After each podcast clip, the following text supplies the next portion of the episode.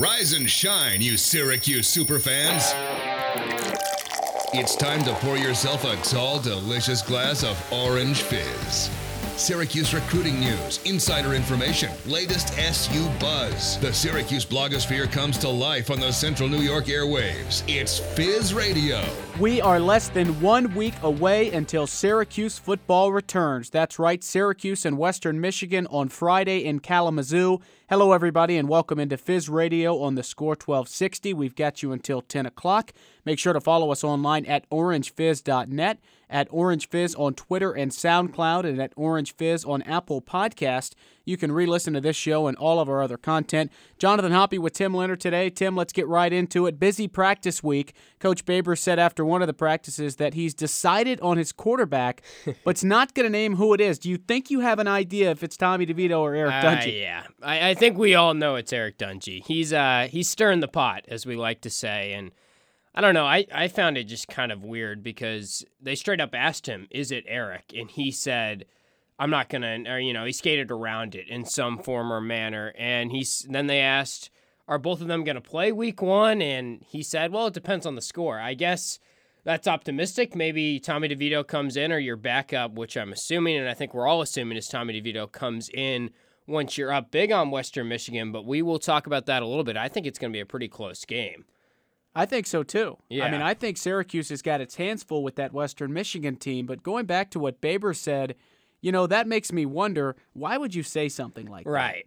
Because usually you try to limit the controversy. Let's make something clear. There is no controversy. It gave the media a big story for a week. It I did, and we're leading with it on our show. Yeah. And so that's what speaks is that when you say stuff like that, people like you and I will talk about it, frankly, because it's interesting. When you get Yeah. into the week before a game, not much that Babers says is going to be that interesting. But when he came out with that one, people paid attention. I guess it's gamesmanship. I mean, you could go with that angle. Maybe he's trying to, you know, Tim Lester, the head coach at Western Michigan, not trying to give him any clues, but I think the whole country knows. I mean, Eric Dungey, when he was on the field last year, was one of the best quarterbacks in the ACC, and he put up numbers game in and game out. We know his health is the main concern, and the good news is if he does go down with another injury like he has in his first three seasons at Syracuse, we have a better backup quarterback in Tommy DeVito, but they're not going to give him the nod over a guy who's been as consistently good when he's on the field as Eric Dungey has been. I mean, there's no conversation. You can't bench Dungey. Just two days ago, Eric Dungey was named to the Senior Bowl watch list. Right. Right? I mean, he's on all these things. He's traveling to Charlotte for ACC kickoff back in July. It's Eric Dungey's team, and Yeah. everyone knows that. I like that point, though. You could see that Tim Lester maybe might stay up a little bit later now, prepping for Tommy DeVito. I, I I, mean, is there? I don't think there's any track record in Dino's past to go with two quarterbacks. He's always had a good quarterback. He's even said part of the reason why I came to Syracuse is because he knew that he had Eric Dungey as the incumbent quarterback at the time. Tommy DeVito, I don't. uh, Maybe he's flirting out the idea to Tim Lester that he's going to play two quarterbacks or rotate in and out. I, for one, just never have agreed with that philosophy. You know, what I think he might be doing is just sort of making Tommy DeVito feel good. I don't know if Yeah. Tommy pays attention to this kind of thing, but if you think about it, we talk about it all the time. Eric Dungey is prone to get hurt, has not finished the past two seasons, so many believe that Tommy DeVito will play important snaps at some point this season. The track record says that. So if you're DeVito, you feel good that you know your coach is maybe even talking about this and and mentioning how good you are and and how competitive it is because he went on to add these two are feeding off of each other. That's Yeah. what competition's all about. So really, it can only be a good thing for Syracuse. Right. I mean, competition's good. That's another thing is maybe he's motivating Eric Dungey in the process. Because if you're Eric Dungey and you hear that, and of course he heard it because it was all over the media and all over Syracuse. He might be now. listening right now. Right. Who knows? But if if you're Eric Dungey and you hear that, you're a little motivated. You might be a little angry because you feel like it's your job and and you want your name mentioned and you think it's clear at this point. So maybe he's motivated him. It's or motivating him in the process. But it seems like from what we've heard about Eric Dungey's summer and everything, he's putting in the work regardless. Thanks for joining us this Saturday morning. We've got a lot to get to. We're going to give our predictions for the Syracuse football season talk about that Western Michigan game and even talk about some of the freshmen you might be seeing on the field a lot this season. Right now, just sort of breaking things down of what's gone on in the past couple of weeks and how Syracuse is looking going into that Western Michigan game. The thing that excites me is that Eric Dungey is back. He's healthy. It seems like he's really locked in and ready to go for his senior season, as they say. Yeah, I mean, I, I for one think I've been on record in saying he's one of the better quarterbacks in the ACC. I think you're a little, little behind me in that regard. Just maybe. a little bit, but I Yeah. will say, those of you that listen to the show regularly know that Tim Leonard and Tyler Aki have sort of been on that train for a long time. In fact, Tyler Aki was on it early last year. Yeah, And when he's always been on it. He has been, and you can catch him here frequently and hear all about it. I yeah, can tell you that. very frequently. But you know what? It's something that says when you look at the ACC quarterbacks, Ryan Finley was the preseason pick, but Dungey Yeah. is right in that conversation. Josh Jackson. I mean, we could name the quarterbacks. The fact of the matter is, the ACC has a lot of quarterbacks that are in the middle tier. They don't really have any bad quarterbacks per se. They just have a lot of like 20 to 30 range if you are ranking quarterbacks in the country. And I think Eric Dungey kind of falls in that mix. I know we've touched on this show and other podcasts related to Orange Fizz about his ranking on various websites, and some have him higher than others. But regardless, if you look at the numbers 23 touchdowns last year in nine regular season games. He's a dual threat guy. And the more we talk about him, the more it just sounds crazy to even think that Dino Babers even mentioned something. And I know it's all just a smokescreen or just Dino stirring the pot. It's kind of like the Antwan Cordy thing, moving him to wide receiver in the spring depth chart. I mean, did you think there was really anything to that, or is that just another Dino stir the pot move? Well, I think he was looking for a spot for him. I really Yeah. do. You know, I think this that was a little more of, all right, we've got this freak athlete. Where can we put him? But I think everyone knew that Cordy wasn't going to end up on offense. Right. And you know what? It's funny that he ends up as the nickel now on the defense. They finally figured out what that spot was for him. We'll see what he can do. But speaking of that move to the offensive side, it was funny that he said, frankly, he didn't have enough time to figure out the playbook. And I think that speaks no. to Babers and this whole system. I mean, it's complex. Yeah. But they have a guy in Dungey that can run it very well. Yeah, and they're going to be even faster, you'd think, in year three. I mean, that's they got a little bit faster in year two. I wouldn't say they made a drastic improvement speed wise, but in terms of the type of plays, it's not like he's got a ton of variety of plays or a ton of different plays. He's got a good amount of trick plays that he, you know, weaves in there, and we've seen that at, at some opportune times, but it's really just the speed more than anything that makes it tough for a guy like Tim Lester to game plan or the Western Michigan defensive coordinator to game plan because when you're going at that speed, you don't know what's coming next. And I think that's what we've seen with the Syracuse offense. They put up points in the past two years under Dino Babers. It's just, can they have that defensive support when they need it? And a lot of talk this week about Tim Lester, who coached at Syracuse with Scott Shafer, someone who knows Eric Dungey. You know, they know what he can do, but they don't know what he's like with Dino Babers as the coach. Yeah. You can't game plan for that. I mean, there's no way. And I know that's going to be brought up a lot is the Tim Lester connection and how much of that is an advantage. I personally don't see it as too much of a factor. A, he's an offensive guy.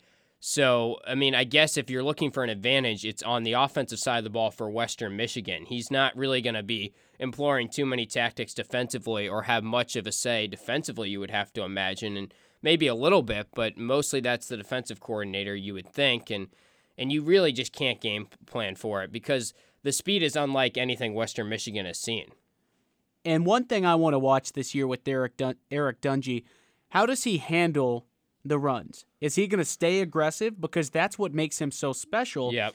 And you know what? As a Panthers fan, it's sort of like Cam Newton. You know, you want Cam Newton to run because, frankly, that's what he's best at. He's not mm-hmm. best in the pocket. Now, Dungey, I think, is maybe a more accurate passer than Cam Newton. If you know you want to get into that, it's kind of like apples to oranges at this point. But I think that Dungey has to run like that and be aggressive because Babers has said, you know, we want him to be smart, but we also want him to be the guy that Yeah. he is, that aggressive piece. So that's kind of a double edged sword. So you just want him to be fearless, be like he's played the last two years because it's easy to say that and I hear the logic, but at the same time, you also, I mean, I don't want him doing cartwheels and flips and we've seen all the highlights. He's he's been out there doing some crazy stuff running wise where you running know you'd, people over. you'd like to see him tuck it under and make a slide every once in a That's while. That's who Eric Dungey is, though. And you Yeah. know, the biggest thing I've learned from watching football is you don't want to take away what somebody's good at. So to me, if you take away that side of Eric Dungey, he's not as good of a player as we think he is. You take away one of his best skill sets. I mean, he can sit in the pocket fine, but you know what? He's not a guy that's going to sit back there and carve up defenses. He's an athletic No, I- quarterback who can go around, and it's tough, but I think Yeah. you got to let him be. I wouldn't say I want him to run less. I just want him to be more careful when he is running in the open field. If there's a sideline nearby, go for the sideline. Don't try and reach for an extra yard unless, you know, it's a third down situation or something like that. I think he just does a little bit too much of running into people or trying to get carried away when he's in the open field because that's how he operates and that's how his mind is and he's a fearless guy and that's what makes him tick and what makes him really good. But at the same time, you can still run and be a little bit smarter and maybe maybe sacrifice a yard or two here and there. You certainly can, and it's going to be interesting to see what happens with Dungey this year because everyone wants to know can he finish the season? Now, obviously, that's nothing that you can predict if that's going to happen. We certainly hope he does. As a senior quarterback, he's been great for the program, the community. He's well liked. Everyone wants to see this guy finish the year healthy. Well, you got to think with the offensive line being a little bit better, that should help. I mean, it's tough to really really investigate or talk about that too much because it's it's health, it's injuries. Those are just stuff that happen and you can't really plan or predict that. But regardless, there's no question he's the starting quarterback come week 1. Well, I think we answered that Yeah. question. And before we hit our first break, we talk about this a lot off the air. You think that the offensive line is a big part of what makes a running game go or not go like it hasn't in the past two years. Now, when you talk about Dungey, what could help him out is if Dontae Strickland and Moe Neal are more successful, because that means that Dungey's not the vocal point of the running game. Yeah. So, do you see that sort of taking place this year with a much improved offensive line? Yeah, I mean, we talk about this. I don't think Dontae Strickland's a great ACC back by any means, but it's very offensive line dependent on his performance week in and week out. You can just see when he goes against a team like a Clemson, the offensive line might get hurt. And obviously, last year, Clemson went well for Syracuse, and he had a great game against Clemson. But those big time programs, the offensive line has gotten exposed in the past. And then it's all about lanes. And uh, Dontae Strickland is not a home run hitter per se like Moe Neal. He's not going to break out a 20, 30 yard gain, and that's fine because you need a mix of both in your backfield. And I think that's why it's nice to have Moe Neal because you can throw a screen pass to him and get him in the open field. And they've often, or they've talked about putting him at wide receiver. We know he's now the running back, but with Dontae Strickland, he's more of that get you three, four yards. You'd like to see him be a little more efficient, a little more effective maybe in terms of getting those third and twos, third and threes, but I think a lot of those short yardage situations comes back to the offensive line. That's what I can't wait to see on Friday. How does the offensive line look? How big of an improvement the, is it? It's the biggest position group this year, I think. I think if they are improved, Syracuse will be improved, and if they're still the same, then this might not be a bowl team again. On paper, things look pretty good, folks. Here on Orange Fizz Radio, we're taking you up to 10 o'clock on the score 1260. When we come back, we'll take a closer look at that matchup with Western Michigan, and we'll tell you which players we'll be watching on Friday. Stay tuned. It's Fizz Radio on the score 1260.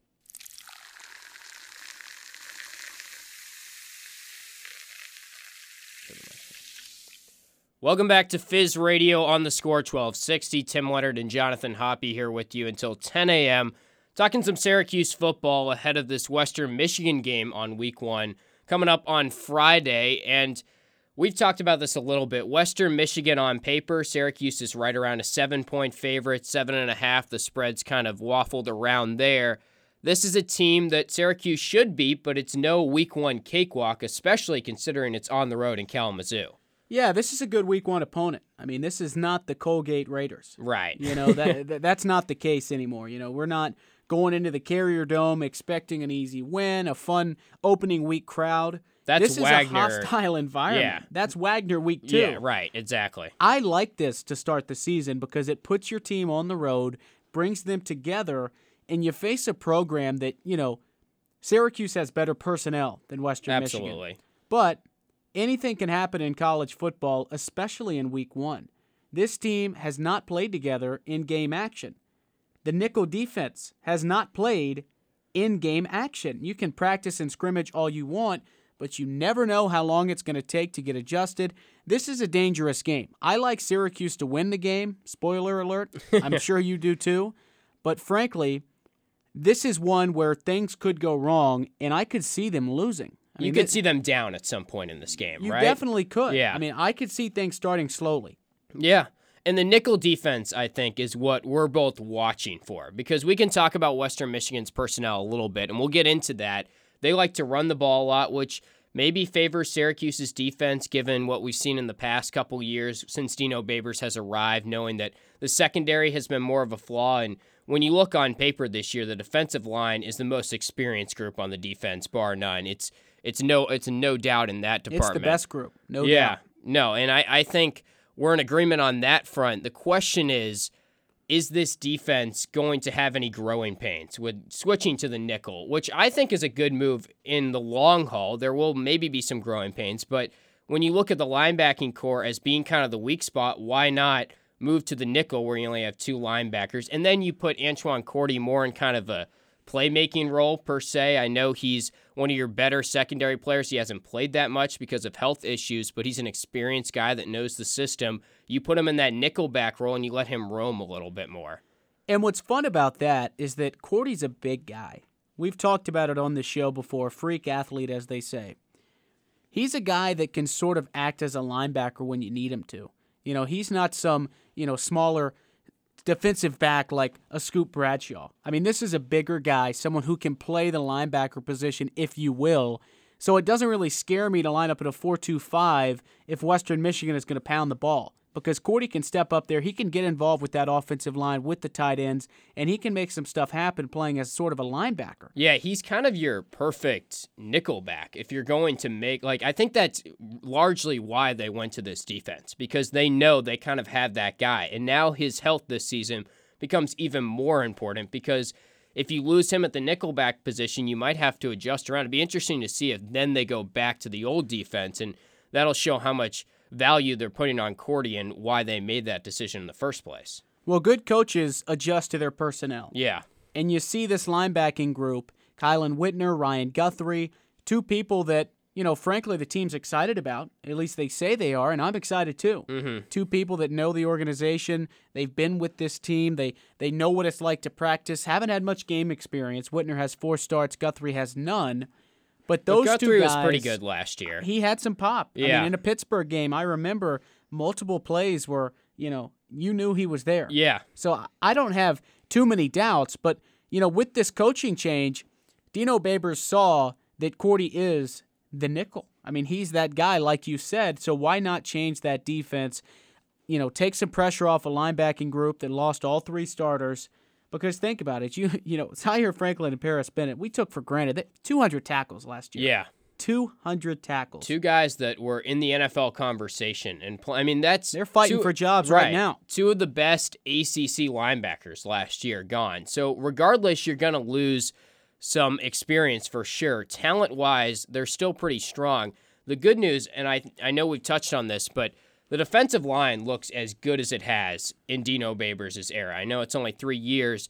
But I did a piece previewing the defensive tackles on orangefizz.net. We've been doing all these position previews, and you can go online there on orangefizz.net and find an in depth look at all these positions we're discussing. But the defensive tackles, you've got Chris Slayton, who I don't know if you've heard, but he can squat 700 pounds. That's Hey, that's, so can I. It's not that big. a deal. that's kind of the, the narrative that's been pushed around this offseason. I struggle with just the 45 pound plates on each side. Yeah, yeah. Well, Who Chris- likes who likes squatting? Chris Slayton is clearly stronger than the both of us combined, probably. But How about four times? I, I, I know, not to go on a tangent, but when Stephen A. Smith came, which we could talk about that for a couple minutes, but he, it was interesting that he came, but he was joking around with Chris Slayton. Like, I keep hearing that there's this guy on your roster that can squat 700 pounds. I, I want to meet this guy.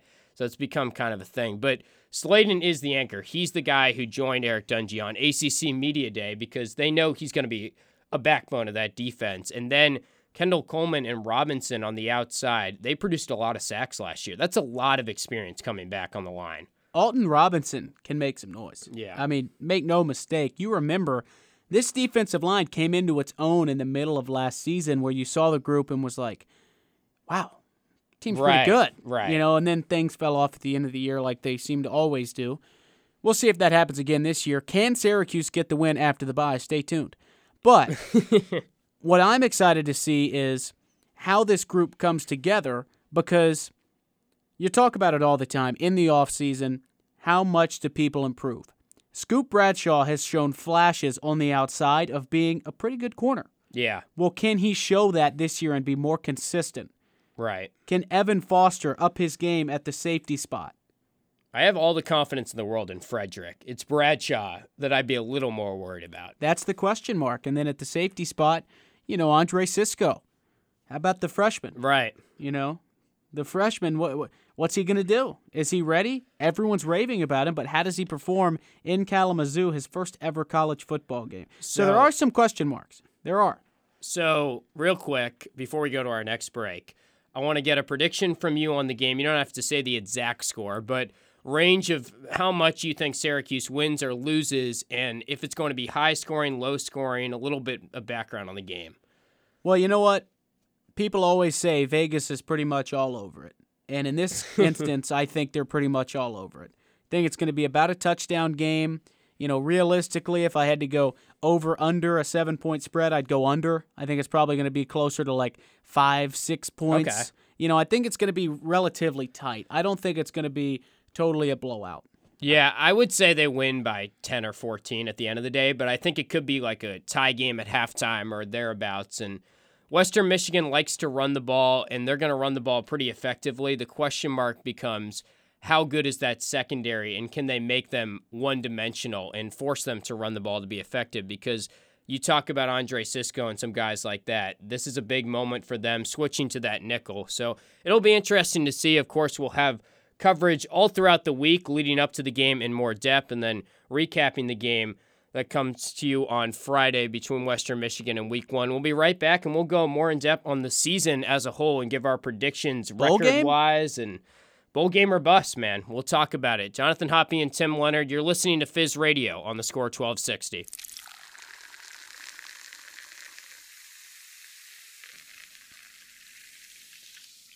Welcome back to Fizz Radio on the Score 1260. Jonathan Hoppy and Tim Leonard with you, breaking down the Syracuse football season that's getting ready to begin. Syracuse and Western Michigan on Friday from Kalamazoo. The Orange opening up on the road this year. And Tim, let's go ahead and break down this schedule. Everyone wants to know it. Does the team make a bowl game? Before we get to that, many people are saying it's bowl game or bust. Do you feel that way about this squad? Um, kind of. I mean, it's been a while. It's time. It, it's definitely they're definitely due to put it that way, and I, it's hard to say because the tough part is I think Syracuse is a lot better than teams that have made bowl games in the past couple years, and again, I think they might not make the bowl game and be better than some teams, but it's because they play in such a tough division. It's I always want to say this is the year they make the bowl game. Then I find myself go through the schedule like we're about to do and kind of pick apart each game and I say eh, it's kind of tough to get to six wins with that schedule when you factor in these road ACC games. And I know they picked off big time wins over Clemson and Virginia Tech the past two years, and they were on pace to do so until Dungey went down, unfortunately. But it's it's a tough schedule, and that's why even with the team with some inexperience on in the secondary and some inexperience defensively, you can see why they might not get to six games again, even though they're much improved. It's time, Tim Leonard. Yeah, It's time You're for this team bowl game or to bust. take the next step. I hate to say bust because I like where this program is going. I don't want to put that sort of ultimatum on a team, but I think this is the year that Syracuse needs to make a bowl game. You know, if they don't do it this year, I think you start to, you know, you start to question a little bit the direction that this team is heading. yeah, because the progression is on schedule, I'd say, It and is. it's building up. So now let's see the wins. The next checkpoint is get to a bowl game in year three. You can't wait until year four. I think everyone, if you had said all right, Dino Babers is hired on the day he did his press conference. It'd be three years without a bowl game. A lot of Syracuse fans would have said, all right, maybe it's time to put him on the hot seat, so to speak. And I know it's tough to say that, and I'm not saying that necessarily because it all dependent on Eric Dungey's health. A lot of it was dependent on that in the first two years, and they are improving. And this could be the year where they get there. It just would make sense. That would fulfill the progression. Well, our Har- our Harrison Singer came out and said, "This is the year bowl game or bust for Dino Babers." So he clearly thinks that it's time to shine for Dino Yeah. Babers. I mean, he was saying year three is when a lot of college football coaches are under the spotlight, and that's kind of their make or break year. And that's there's a lot of truth to that. This is going to be if Dino gets them to a bowl game, six, seven wins this year, maybe by some long shot he gets them eight wins, then they are on the rise, and he's here for a while. I'd say. All right, folks, it's time to play everyone's favorite game. We're going to guess the record for the Syracuse football team in the 2018 season. Even as we sit here on this beautiful Saturday morning, it's really tough to say. No one does this. No, Do you think the players do this? I know people talk about it. I, I, I bet they do. I mean, they look at the They schedule. just want to see what's in store. Right. And they look at it and say, okay, a couple road games here, that's going to be tough. Or, oh, yeah, we're going to Yankee Stadium on that day. That's going to be kind of a tough game. But they, they don't do it to the degree that we're doing it. I think they just go out and play football. All right, folks, play along with us at home. Syracuse's path to a bowl game starts in Kalamazoo at Western Michigan. That's coming up in six days. We've been talking about the game, and Vegas thinks Syracuse wins by about a touchdown. I've got it somewhere around there, and you think maybe a little bit more. Yeah, I think 10 or 14. And, and it might be a little scary at half, but they do win. I, I think we're going to give them a W on that one. Okay, and when we do this, let's sort of say game they need to have, game they This is want a game they kind of need to have. or game they'd like to have. Need, want, and like. I mean, You if need they, this one. If they lose this game, it's very deflating. There's a lot of buzz around this team, and people are getting excited. And it's not an easy win, don't get me wrong. And it wouldn't necessarily mean, all right, no bowl game if they lose this game. But this is one you're kind of already circling as a win, and it puts you behind the eight ball for sure. Okay, so a game they need to have at Western Michigan. Follow that up with the home opener in the Carrier Dome on September 8th versus Wagner. Yeah, that's a game they need to have too. Yeah, I'd say so.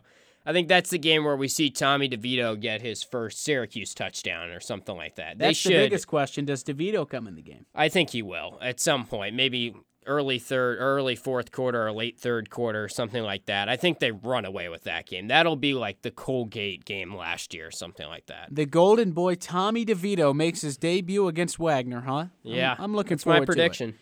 All right, a game they'd like to have is Florida State at home, September 5th, 12 o'clock start, but I don't think they're going to get it. No, I think we're both going to give them a loss here. The question is, what degree of chance do you give them? One to ten? Is it, you know, a three or a six two? or seven. I mean, Really? I, I think Syracuse has played well against good teams They in the have. past. They played up to their competition several times. I mean, you look at the schedule last year when they had Dungey, they were within three or four points at Tallahassee, down in Miami. I mean, they were within one possession at LSU. Big time programs. At home, I don't think Syracuse should ever be from that one to ten scale anywhere below a five. Yeah, They've proven to face these teams in the Carrier Dome pretty well. right. Now, going down to Clemson, which we'll get to in a minute, you know, that's probably going to be a pretty low number.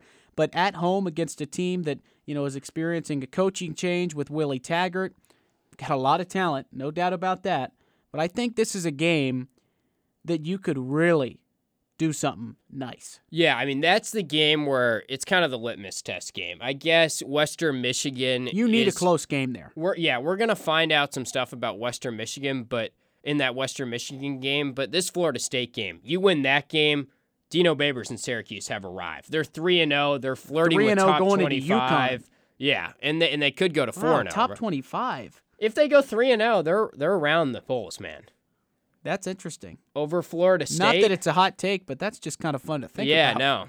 We were talking about it a little bit last year. Remember when they after they beat Clemson and they were going to Miami? Oh, the ups and downs of the Yes. 2017 season.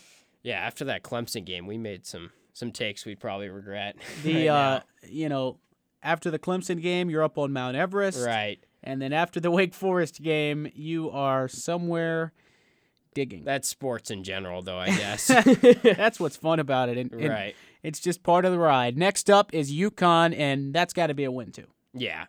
I mean- UConn's not going to be anything special. No, I think Western year. Michigan's a tougher game than UConn, uh, especially considering it's at home. You know, you think about, hey, Syracuse won a road game at UConn a couple of years Yeah, ago. Yeah, they fared well against That's a rarity. Yeah, that was a rarity.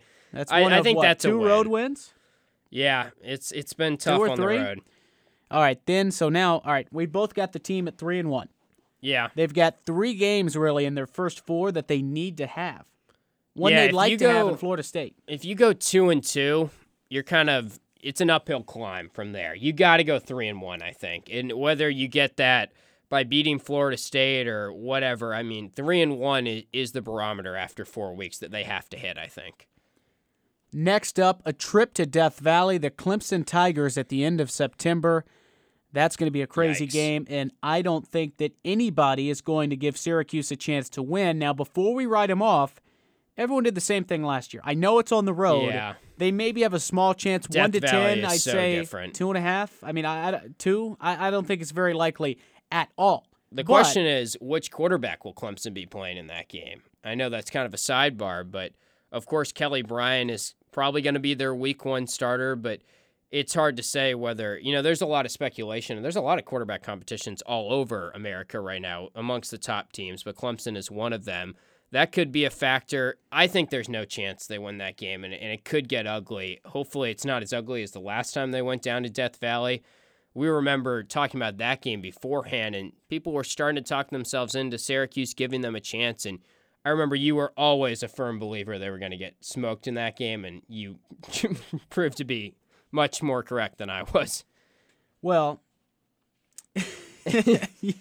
sometimes you just have a feeling. Yeah. So here's the tricky part of the schedule. At Pittsburgh versus North Carolina versus NC State at Wake Forest. So let's take it one game at a time. We've both got the Orange sitting at 3 and 2. It's been pretty much chalk up to this point. Here's where it gets interesting. At Pittsburgh, October 6th. As much as I want to pick Syracuse in this game, I I think it's going to be tough. Yeah. I think the difference is it's on the road at Heinz Field. This is a game I've got Pittsburgh winning. You're looking at 3 and 3 6 games in. It's so tough because if it's at home, I'm almost as as confident as I am to pick them over UConn or something like that, and maybe a little less confident because Pittsburgh's going to be a better team. Maybe a little bit now. Yeah. Pittsburgh, I- I'm high on Pittsburgh. I- Yeah. I, might be totally wrong about this, but they've got Kenny Pickett as their quarterback. He was taken over at the end of last year. They beat Miami, ruined the perfect season. Darrin Hall is a really solid running back, and Pat Narduzzi, pretty good football coach. So I think Pittsburgh, in a game like this that's sort of been a toss up in recent years, I think the advantage goes to the home team. I think Pittsburgh gets it done, but this is one of those games, Tim, when you look at it, you got to think, all right, if they want to firmly put themselves in a bowl situation, it's one they might want to take home because things you, could have got go to wrong. snag a road game, and maybe it's Wake Forest on November third. We'll talk about it. Maybe Boston College at the end of the year. You've got to snag at least one road game, and this is a good chance. So do you think they do it? No, I think that's a loss. All right, three and three. North Carolina comes to town on August twentieth. I think that's a win. I think that gets them back to four and three. Yeah, and I think the big thing there is it's after the bye, which has been kind of a problem for Dino Babers and company. They're whatever 0 and 8, 0 for whatever after the bye in the past two years, and we've talked about that. But I think that benefits them. Middle of the season, you get a little breather, and then you come out of maybe a loss at Pittsburgh and bounce back with a win at home.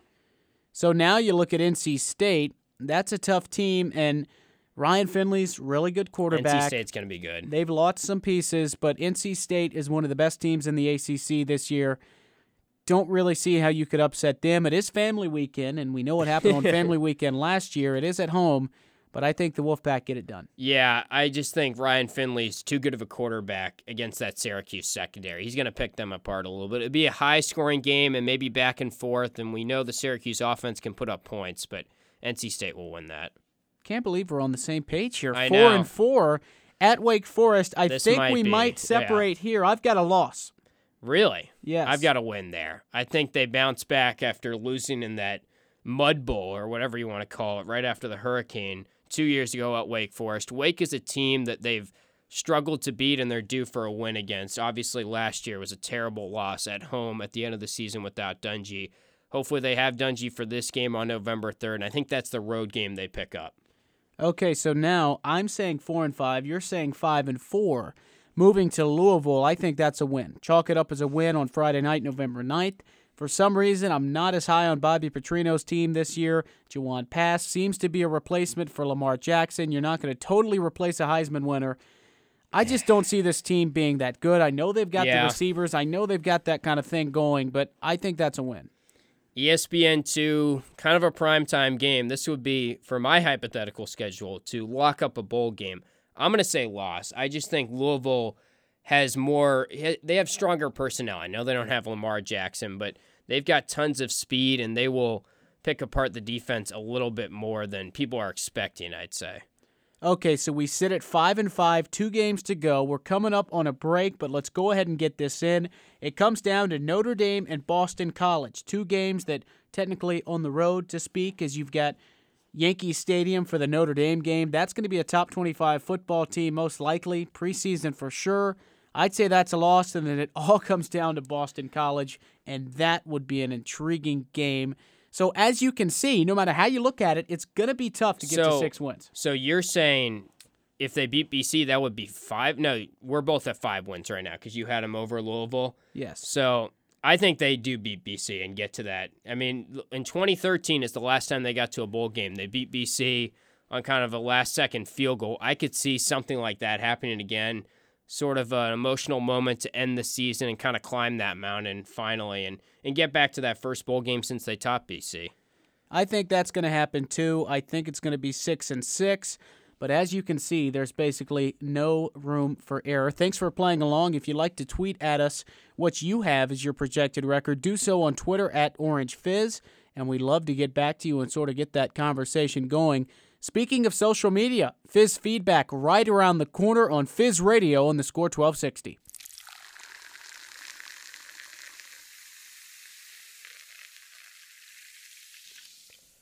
Wrapping things up on Fizz Radio, Tim Leonard and Jonathan Hoppy. It's time for Fizz feedback. Woohoo! We, we put out some polls on Twitter. You of Fizz Nation chimed in, and now we're going to go through and and talk about our take on the matter. Let's start out with our first poll we put out, which is related to the Western Michigan game coming up on Friday. The question is, how confident are you feeling about Syracuse's chances heading into that game? A is should be an easy win. B a win but a close one. C it could go either way. And D is nervous, think they lose. 44%, fittingly 44%. Would you look at that? Yep, that's a win but a close one. So people kind of agree with us. They think it's going to be close. Only 6% say nervous, think they lose. 23% could go either way. And 27% say it should be an easy blowout win. You know what? Now I'm sold. Syracuse wins because it is going to be a That's close fitting. game, and 44% of fans realized that. Really quickly, did you hear about that Chiefs game? It was Syracuse athletics night. Pitcher came in, had fours all over his stat line. I did Chiefs hear about drilled that. it. Come back, win seven three. Yeah, maybe that joke connected with one person who uh, remembered or knew about that. Hopefully, a couple more. But second Fizz feedback question What area concerns you the most in terms of positional groups heading into the season? A, young wide receivers, that got 22% of the vote. Linebackers leading the way with 55% of the vote. Secondary, 17%. And the running game, just 6%. I'm Wow. not worried about the wide receivers. I think Dino's offensive system. They know what they're doing. Yeah, it enhances wide receivers. I don't think Amba Etta-Tawo or Steve Ishmael, he was kind of a talent, Ishmael, but Etta-Tawo became a Biletnikoff finalist just in the system. I know he was a good player, don't get me wrong, but I think Jamal Custis could have a breakout year. So I would deal with linebackers as well. Yeah, I would. I think 22% on young wide receivers is way too high. Yeah, I I'm think confident secondary. in that for sure. I think secondary, even the running game. I You're think right. wide receivers is what I'm least worried about. Linebackers, certainly, just because we don't know. Chris Slayton is confident in his guys. Of course, he is. He's his teammate. So until we see what these guys have, I'm a little bit concerned. I mean, it's been Yeah. hyped up, but rightfully so, honestly. All right, last question. Which freshman has the best chance to make an impact this year? 60% for Trill Williams. Ed Hendricks gets 19%. A wideout, and Andre Cisco, who's going to be one of the starting free safeties, at least according to the depth chart right now, only 21%. I'd say it's Cisco because he's guaranteed to be a starter, you'd think. Going into week one, Trill Williams is going to have to earn his playing time a little bit more. Well, I guess what that means is people aren't that confident in someone like Scoop Bradshaw. Yeah. because Andre Cisco is firmly in the starting lineup. And now, how'd you phrase the question? You said best opportunity. Best chance to make an impact. Yeah. So I, would say there's a pretty good chance it's Cisco because Right. he's starting right now. So Yeah. if you want to get you know too into it, we know about Trill Williams and he's the flashy guy. There's all the videos out there, but Andre Cisco is smart. He's aggressive, just what Syracuse needs at the safety spot. Players and coaches have been raving about him all offseason. He's the guy to me that's got the best chance right now to come up and make an impact because he's in the starting 22. Trill Williams kind of has some flashiness to his game, and, and I know fans may have heard of him a little bit more, and he can play all over the field. We might see him play some offense in his Syracuse career. He's going to be around for a while, but I think in terms of this year, Andre Cisco, I agree with you, would be way more than 21% I thought he'd get. So that'll do it for Fizz Radio. Tim Leonard and Jonathan Hoppy, thank you for joining us. We'll be back again, same time, 9 a.m. next week, and we'll have recap on Syracuse's Friday Imagine that. With Western Michigan. Until then, enjoy the rest of your weekend, Fizz Nation.